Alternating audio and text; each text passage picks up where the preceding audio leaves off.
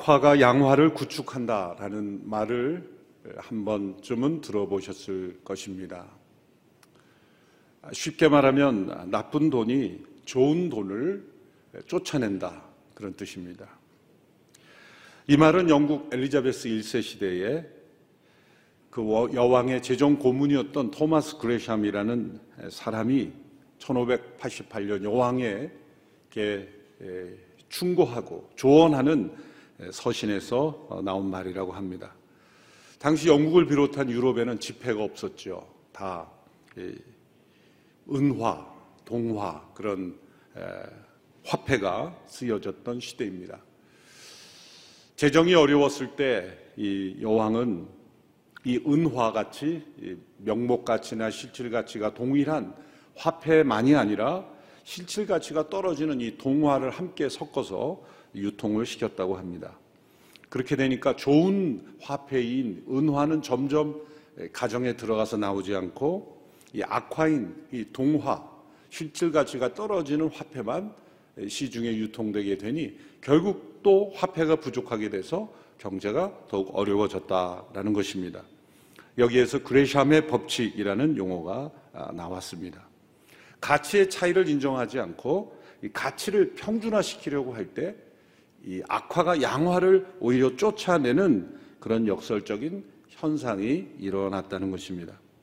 이런 그레샴의 법칙은 이 시대에 이르러서 경제 현상만 설명하는 용어가 아니라 사회 일반적인 현상을 설명하는 말로 확대되어 사용됩니다. 정직하고 의롭고 선량하고 또 능력 있는 사람이 도리어 도태되거나 쫓겨나고 능력 있고 능력은 없으나 부정하고 교활하고 처세술이 강한 자기를 포장하기에 능숙한 사람들이 자리를 차지하고 득세하는 모습을 가리켜 악화가 양화를 구축한다라는 말을 우리는 사용하게 되는 것입니다. 이런 그레샴의 법칙은 교회도 예외 없이 동일하게 나타납니다. 역사적인 모든 사례를 통해서 볼 때도 동일하고요. 지금 사도 바울이 고린도 교회 와 갈등 속에 겪고 있는 고난도 바로 동일한 것입니다. 언제 있었던가 가만히 들어온 이 고린도 교회 안에 들어온 거짓된 무리들이 참된 복음을 전했던 바울을 공격하고 불신하게 하고 그리고 바울의 영향력으로부터 떠나게 하는 일들이 일어났던 것입니다. 바울은 이것을 용납할 수 없었습니다. 그래서 그 악화를 다시 내쫓기 위한 싸움에 뛰어들었던 것입니다. 이 싸움은 때로 자신을 더럽힐 수 있는 싸움입니다. 거짓을 무기로 공격하는 사람들과 싸울 때는 비둘기처럼 순결해서만은 안 되며 뱀처럼 지혜롭기도 해야 하는 것입니다. 바울은 부득이하게 자기에 관한 이야기를 많이 할 수밖에 없었습니다. 그것은 자신을 포장하여 자랑하는 이들에게 어리석게도 사람들이 휩쓸려 가기 때문이에요. 사람들은 참 지혜로운 것 같지만 한순간에 어리석은 것은 자신을 포장하고 과장하고 심지어 거짓을 섞는 사람들에게 쉽게 속아 넘어가기 때문입니다. 사도 바울은 좀처럼 자신에 대하여 말하기를 원치 않았던 사람입니다. 그의 유대 가문의 출신, 그의 율법에 대한 지식, 또 그는 헬라어와 히브리어를 능통하게 할 수 있었던 사람이며 아주 정통성 있는 유대인으로서 매우 잘 갖추어진 실력 있는 사람이었습니다. 그러나 그것이 그의 그가 사도가 된 이유는 아니었죠. 부활하신 예수님을 만나서 그는 사도로 부르심을 받아 이방인에게 복음을 전하는 그런 일꾼으로 부름을 받았고 세상의 모든 것을 다 배설물처럼 여기고 오직 예수 그리스도의 십자가만을 자랑하는 사도로 헌신한 순수한 사람입니다. 모진 고난과 위험을 겪었지만 그는 기뻐하며 그 복음 전파를 감사하고 있습니다. 또는 또한 그는 복음을 전하면서 그 복음 전파에 방해가 되지 않기 위하여 자신의 생활비와 사역비를 스스로 일하며 벌어서 그는 일했던 사람입니다. 유대 교육의 아주 좋은 장점은 기술을 한 가지 반드시 가르친다는 거죠. 그가 장막을 만들어 파는 기술을 배운 것은 아주 학 문적인 교육을 받은 사람일지라도 어떤 사람일지라도 몸으로 일하는 그런 기술을 한 가지씩 반드시 체득하도록 하는 이 유대인들의 교육에 의해서 그는 장막을 만들어 파는 훈련을 했던 겁니다. 바로 그것을 이용해서 그는 복음 전파의 보탬이 되도록 했던 겁니다. 얼마나 훌륭한 사역자입니까?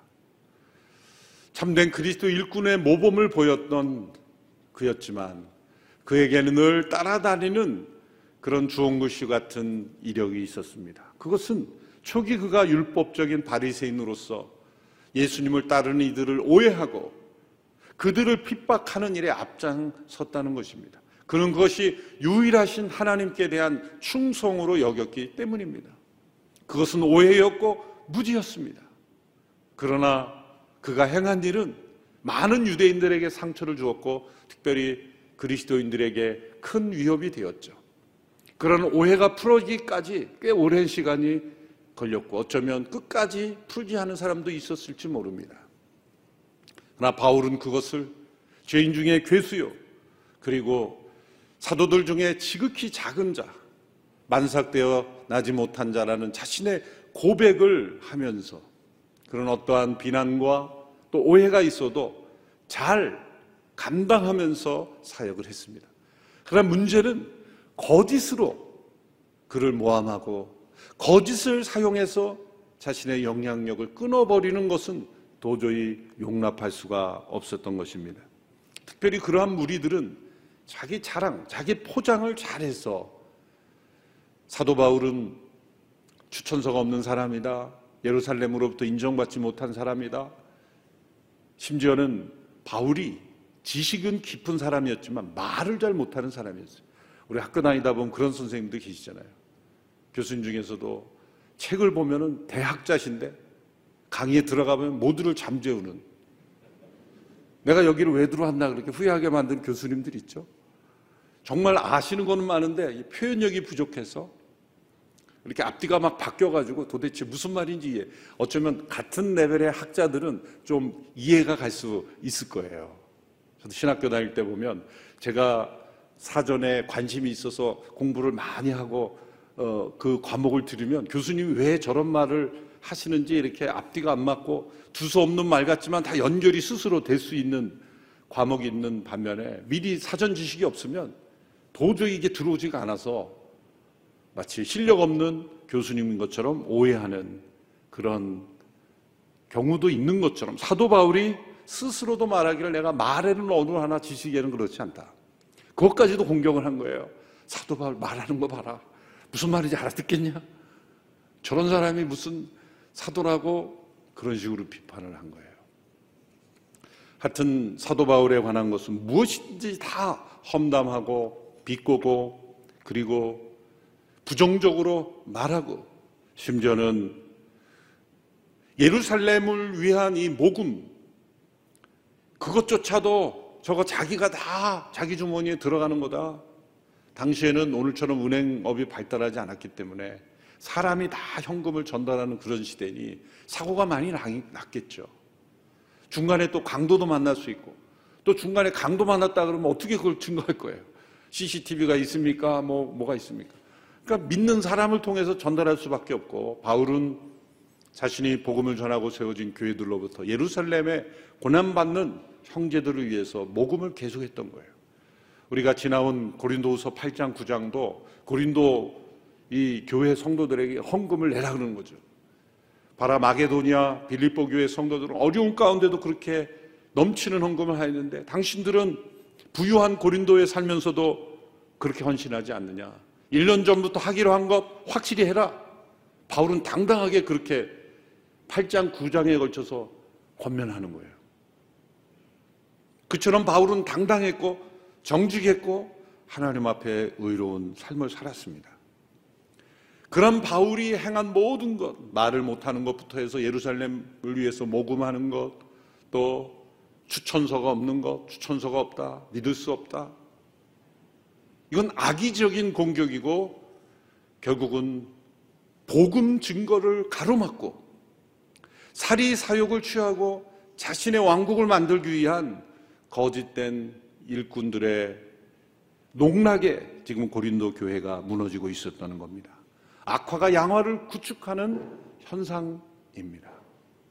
많은 교회가 역사가 흘러가면서 어느 한 순간부터 이렇게 무너지기 시작하는 것, 다툼과 분열이 끊이지 않고 그리고 결국은 남아있는 성도들의 의식도 건강한 복음 안에서의 그런 의식이 없는 것은 결국은 그겁니다.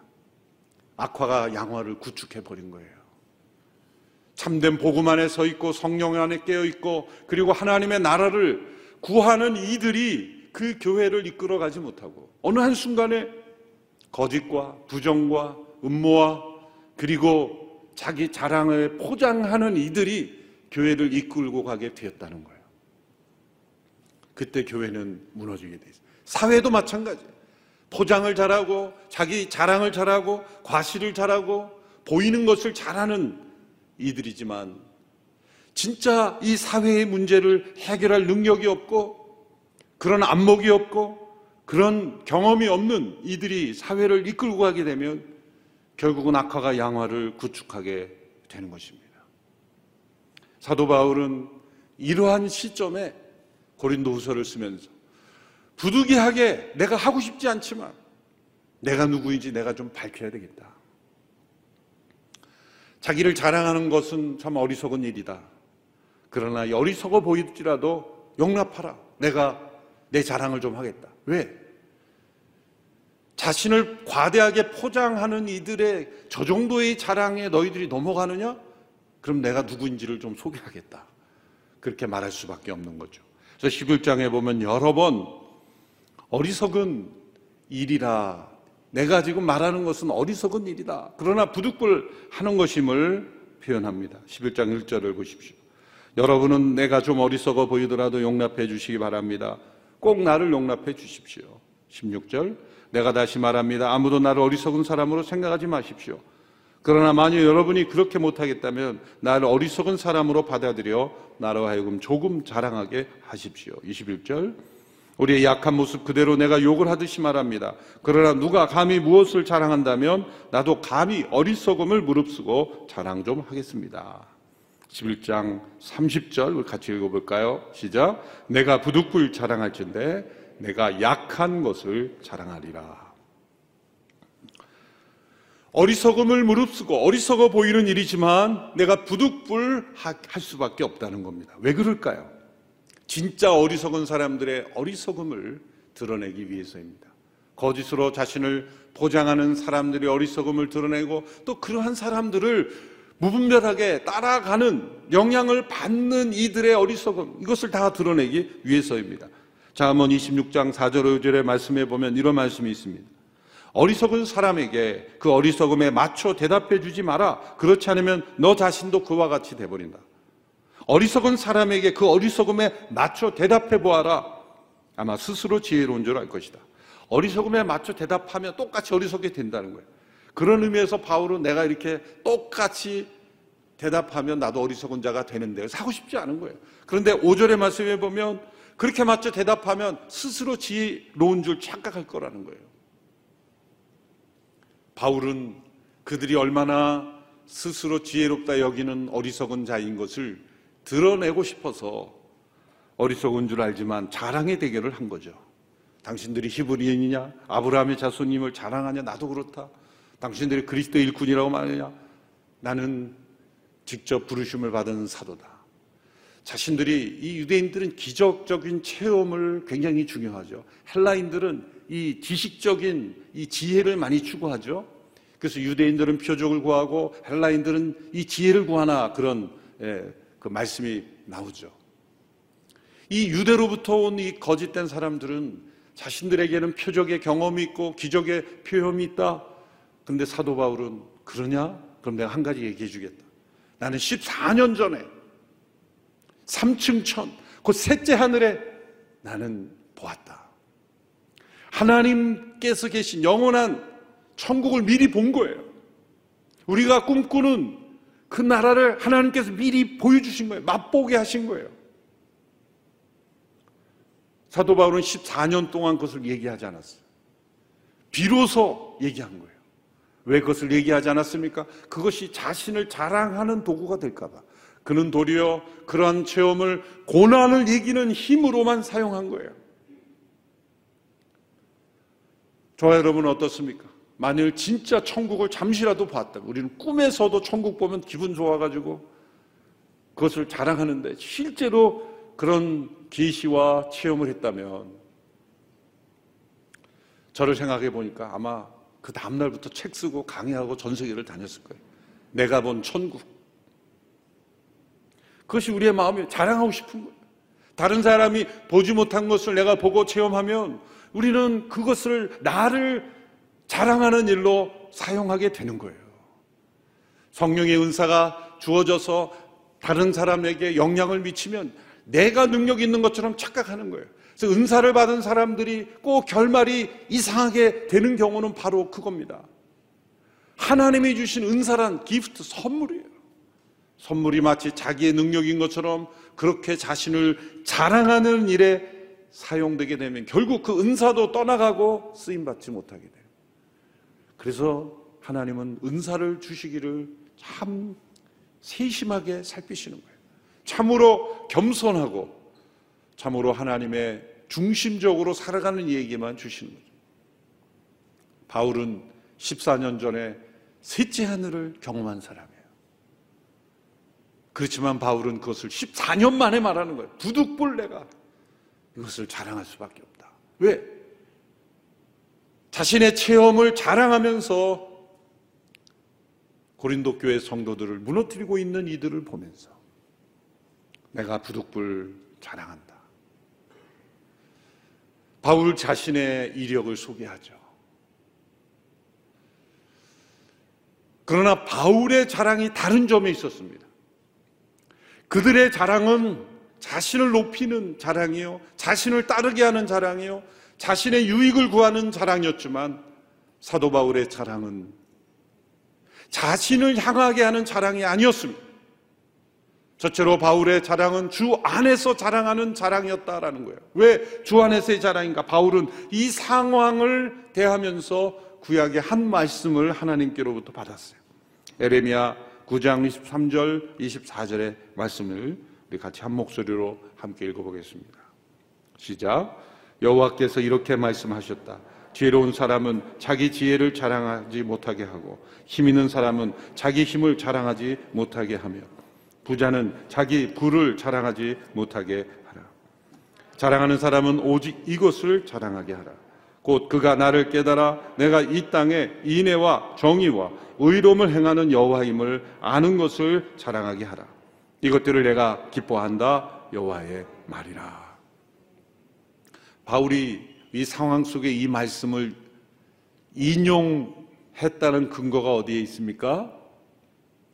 여러분 성경에 보시면 고린도후서 10장 17절 9절 성경책 보시면 그 오른쪽에 그 인용표가 있고 오른쪽 하단에 예레미야 9장 24절 이렇게 쓰여 있을 겁니다. 혹시 그것이 보이지 않는 성경책을 가지고 있는 분은 빨리 새로 구입하시기 바랍니다.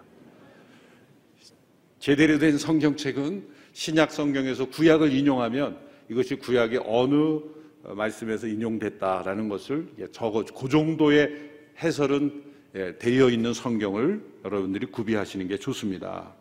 저도 그걸 근거로 해서 이렇게 인용하는 것이기 때문이에요. 소위 관주라 그러죠, 관주. 이 말씀을 떠오른 겁니다. 자기 지혜나 자기 힘이나 자기 부를 자랑하지 않고 오직 하나님이 어떤 분이신지를 아는 것 그래서 결국 하나님을 자랑하라는 겁니다. 그 말씀을 17절에서 이렇게 요약하는 거예요. 자랑하는 것은 자랑하는 사람은 주 안에서 자랑하도록 하십시오. 바울의 자랑은 똑같은 자랑이 아니었다는 겁니다. 자신에 대해서 말하더라도 자신의 능력, 지혜, 힘을 말하는 것이 하나님께서 자신에게 어떻게 지혜가 되셨고, 하나님이 나에게 어떤 능력이 되어 주셨고, 하나님이 나에게 어떤 힘이 되어 주셨는지, 하나님께서 나를 통하여 어떤 일을 하셨는지를 우리 표현으로 말하자면 간증함으로 하나님께 영광을 올려드리는 자랑이 되어야 된다. 참 그 선을 우리가 잘 지혜롭게 분별하지 못하면 때로는 하나님을 빌어서 자기를 포장하고 자랑하기도 쉽습니다. 그러나 바울은 지금 이 엄청난 공격 앞에서 자신에 대해서 말하지 않을 수 없는 상황에서 부득불 그것마저도 그는 하고 싶지 않았지만 그는 해야만 하는 겁니다. 바울의 자랑이 주 안에서의 자랑인 첫 번째 이유는 오직 복음을 전파하기 위해서 하나님께서 정해주신 분량 안에서 자랑하는 것이기 때문입니다. 오늘 본문 13절, 16절 연이어 우리 함께 읽어보겠습니다. 13절 시작.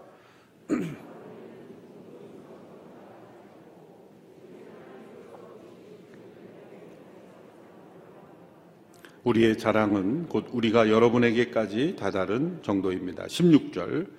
그래서 결국 여러분의 지역 너머까지 복음을 전파하기 위한 것이지 다른 사람의 영역에 이미 마련한 것들을 가지고 자랑하기 위한 것이 아닙니다. 첫 번째 이 오늘 본문 10장에 나오는 주제는 바울의 그 정해 주신 영역이 어디냐라는 주제입니다. 이 주제는 이 바울을 공격하는 사람들이 유대로부터 틀림없이 온 사람이고 그들은 여전히 율법의 이 사고에 묶여 있고 이방인들을 전도하기 위해서 준비되지 않은 사람이라는 것을 바울은 본 거예요. 그들은 여전히 유대인 중심의 세계관에 사로잡혀서 이 바울이 받은 부르심, 하나님께서 왜 다소에서 교육을 받은 헬라가 능통한 헬라 문화를 이해하는 바울을 부르셨습니까? 이방인의 사도로 쓰임 받을 수 있는 준비가 되어 있기 때문이에요. 부활하신 예수님께서 너는 택한 나의 그릇이라 이방인에게 복음을 전하는 그리고 바울은 예루살렘에 있는 베드로와 야고보 요한과 더불어 합의를 했죠. 이방인을 위한 사도로. 그렇게 사도들로부터도 인정을 받았습니다. 그래서 바울과 바나바, 디도, 디모데 이런 사람들은 이방인을 위한 사역의 대표적인 사람입니다. 베드로, 야고보, 요한은 사실 예루살렘을 중심으로 유대 지역 그 범위가 조금 벗어날지라도 다 유대인들을 포커스로 와. 왜? 이들은 헬라어를 할 수 없었기 때문이에요. 그리고 그 헬라 문화를 이해할 수 없었기 때문에 베드로도 그 율법으로 또 벗어나기 위해서 사도행 10장에 얼마나 큰 책망을 받아야만 했습니까? 레위기에서 먹지 말라는 음식을 먹으라는 환상이 주어지니까 먹을 수 없습니다. 하나님이 하라고 하는 일도 할 수 없다고 말하잖아요. 그것이 우리의 고정관념과 세계관의 묶임인 것입니다. 바울이 이방인의 사도로 부름을 받았기에 지금 고린도에서 일어난 일들은 바울에게 책임을 주어주신 거예요. 바울이 영적 지도자인 거예요. 그 안에서 일어나는 일은 바울에게 의논을 해야 되는 거예요. 그것이 하나님이 정해주신 분량인 것입니다. 그들은 지금 하나님이 정하신 분량의 범위를 넘어선 거예요. 바울이 고린도를 자기의 영역이라고 무슨 땅 따먹기 식으로 자신의 소유권을 주장하는 게 아니라 하나님께서 정해주신 그 소명, 은사, 그 정해주신 그 분량의 범위 안에서 이것은 바울에게 주어진 것이다. 하나님께서 다른 이들에게 맡기신 것을 가지고 내가 지금 싸우는 게 아니다. 분명히 하나님께서 이 지역에 복음을 전파하도록 나를 부르셨고 그리고 그러한 사역 중에 일어난 일 오직 복음이 전파되고 바울은 그 고린도가 복음화되면 그 고린도를 거점으로 해서 또 다른 지역에 복음이 계속 확산되기를 계획했고 그걸 원했던 거죠. 오직 복음을 전파하기 위하여 자신을 나타내는 것이기에 그는 주 안에서 자랑한 것이라 이렇게 말할 수가 있습니다. 둘째로 바울의 자랑이 주 안에서의 자랑인 것은 거짓된 일꾼들의 기회를 끊어버리기 위해서 자랑한 것이기 때문입니다. 오늘 본문 4절, 5절의 말씀을 같이 읽겠습니다. 시작. 누가 여러분에게 와서 우리가 전파하지 않은 다른 예수를 전파하거나 여러분이 우리의 복음 전파를 통해 받지 않은 다른 영을 받게 하거나 여러분이 받지 않은 다른 복음을 받게 해도 여러분은 잘도 용납하고 있습니다. 나는 저 위대한 사도들보다 조금도 못하다고 생각하지 않습니다. 다른 예수를 전파하고 다른 복음을 전파하고 다른 영을 받게 하는데도 잘도 용납하고 있습니다. 이거 잘한다는 게 아니죠. 못한다는 것을 비판하는 겁니다. 참 잘도 용납하네요. 나는 저 위대한 사도들보다 이 위대한 사도들은 예루살렘에 있는 베드로, 야고보, 요한을 가리키는 게 아니라 스스로 위대하다고 자신을 포장한 고린도 교회에 들어온 사람들을 가리키는 겁니다. 당신들이 위대하도 여기는 저 사람들보다 조금도 못하다고 생각하지 않습니다. 바울에게는 이 순결한 열심이 있었던 겁니다. 그는 2절, 3절, 11장 2절, 3절에서 나는 하나님의 열심으로 여러분을 위해 열심을 내고 있습니다. 이렇게 말하죠. 그들을 남편이신 그리스도께 약혼시켰는데 마치 뱀이 하와를 깨워 부패하게 하듯 당신들을 그리스도께로부터 떠나게 부패할까 내가 두렵습니다. 그래서 내가 이 하나님의 열심을 가지고 나서고 있는 것입니다. 그리고 10절, 12절에서 이렇게 말합니다. 10절, 12절 같이 읽습니다. 시작. 그리스도의 진리가 내 안에 있는 한, 내 이 자랑은 아가의 여러 지방에서 중지되지 않을 것입니다. 왜 그렇습니까? 내가 여러분을 사랑하지 않기 때문입니까? 하나님이 아십니다. 나는 내가 하는 일을 계속할 것입니다. 그 목적은 우리와 똑같은 일을 한다고 자랑하기 위해 기회를 엿보는 사람들의 기회를 끊어버리려는 것입니다. 매우 중요한 말씀입니다.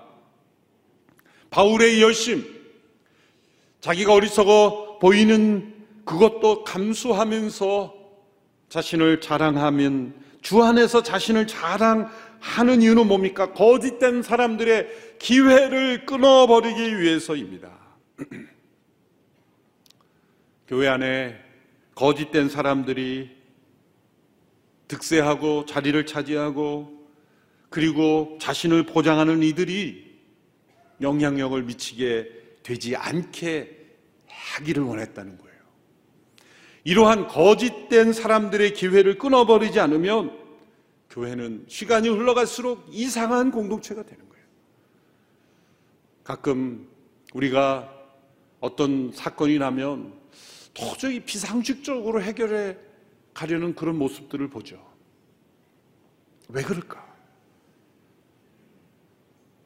상식도 무너지는 그러한 교회 공동체가 왜 그렇게 될까? 그것은 거짓된 사람들의 기회를 끊지 않아서 그래요. 말하는 모든 것이 다 거짓이라고 말할 수는 없죠. 그러나 진실을, 진실을 기반으로 해서 자신의 부족함을 내어놓고 교회가 의롭고 정직한 공동체가 되기를 끊임없이 추구하는 노력들, 입으로는 예수님을 말하고 성령님을 말하고 하나님의 영광을 말하지만 돌아서면 자기의 이권, 이득, 자기의 자리, 자신의 어떤 입지, 자존심 이런 것이 더 중요한 것, 그 자체가 거짓일 수 있는 거예요. 고린도가 그러한 거짓된 일꾼들의 기회에 영향을 내어줬다는 거예요. 사회도 마찬가지입니다. 우리가 이 사회를 향하여 이런 하나님의 열심을 회복해야 돼요. 어떤 선거가 있으면 반드시 참여하셔야 돼요. 기도하면서 잘 유인물을 보시고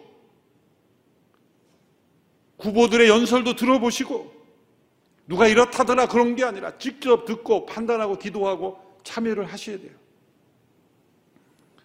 알아서 되겠지 그렇게 생각하면 안 돼요. 이 사도 바울이 가졌던 하나님의 열심, 그 순수함을 추구하는 이 사람들, 거짓된 이들이 이 세상에 영향을 미치지 않도록 하기 위하여 바울이 지금 부득불 자신을 자랑하고 있다는 거예요. 그러나 거짓된 이들의 기회를 끊기 위하여 자신을 나타내는 것이기에 그것은 주 안에서 자랑하는 것이다. 이렇게 해석하는 겁니다. 셋째로 바울은 다른 대적자들의 자랑과 다른 것은 자신의 연약함을 자랑함으로 주 안에서 자랑했다는 거예요. 여러분 주변에 있는 분들 가운데 자신의 잘난 면만을 자랑하는 사람들로 가득 채우지 마십시오. 자신의 능력을 포장하는 사람들과 가까이 하지 마십시오. 오히려 자신의 부족함, 연약함, 그런 허물을 고백하는 사람들이 주변에 가까이 있어야 돼요. 그것이 진짜 여러분을 보호해 줄 겁니다. 바울이 이렇게 고백하죠. 고린도서 11장 30절의 말씀에 내가 자랑해야 한다면 나는 내 약한 것들을 자랑하겠습니다. 약한 것들을 자랑할 줄 아는 사람이 진짜 복음 안에서 주 안에서 자랑하는 거예요.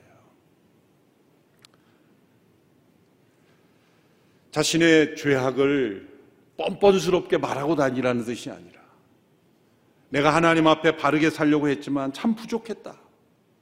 그것을 말할 수 있는 사람이 되어야 된다. 바울이 이 11장 전반에 걸쳐서 자신이 얼마나 연약했는지를 보여주는 거예요.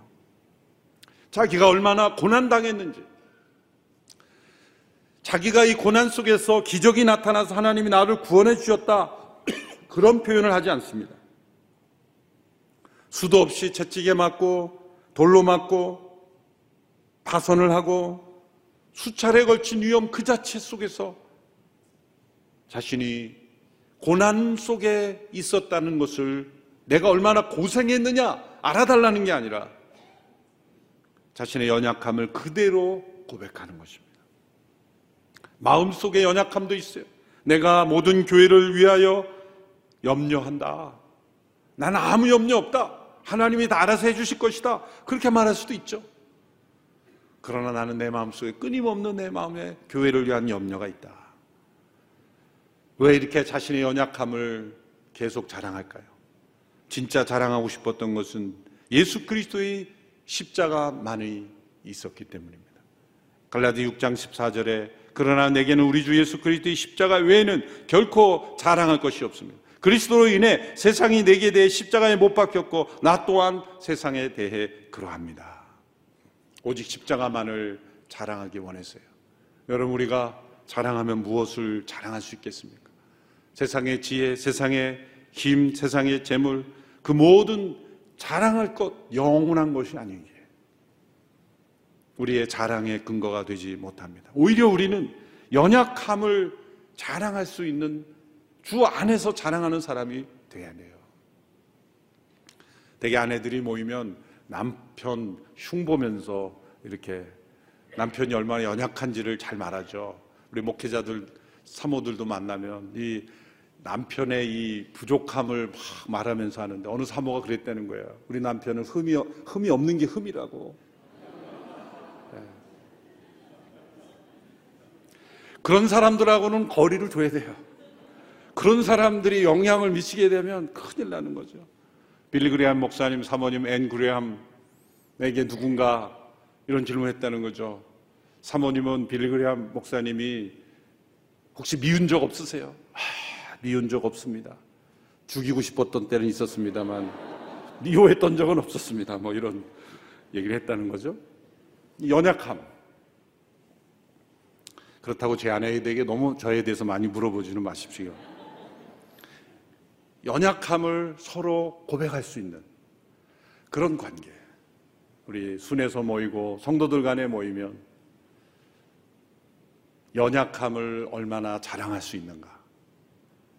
그것이 내가 얼마나 못났는가를 말함으로써 거기서 그치는 게 아니라 그리스도의 십자가를 자랑하기 위해서입니다. 십자가가 아니었다면 나는 얼마나 불행한 사람이 되었을까? 그래서 자랑하는 겁니다. 거짓된 이들의 영향력이 들어오지 않기 위해서 자랑하는 그리고 복음이 전파되기 위해서 자랑하는 것입니다.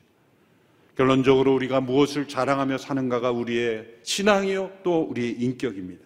우리 자신이 어리석은 줄 알아야 우리는 하나님의 지혜를 자랑하게 될 것입니다. 우리 자신이 약한 줄 알아야 우리는 하나님의 능력을 자랑하게 될 것입니다.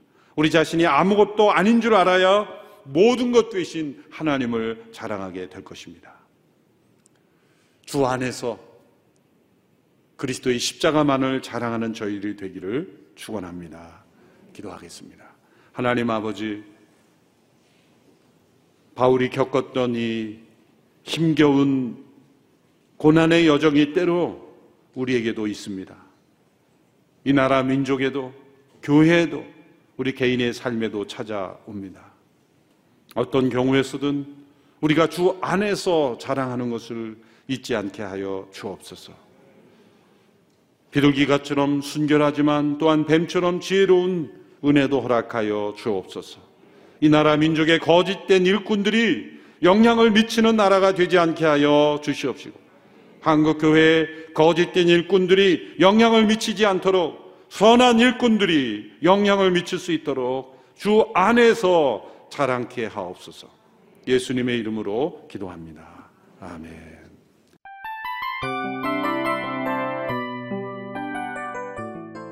이 프로그램은 청취자 여러분의 소중한 후원으로 제작됩니다.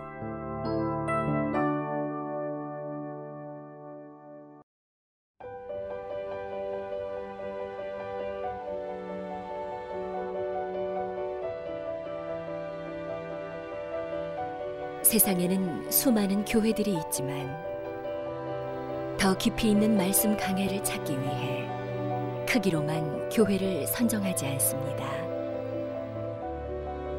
보다 좋은 영적 콘텐츠를 더 많이 나누기 위해 방송비를 받지 않습니다. 1년 365일 복음만 전하고 싶어서 우리는 광고를 하지 않습니다. 온누리의 복음을 땅끝까지 CGN TV와 함께 땅끝 선교사가 되주세요.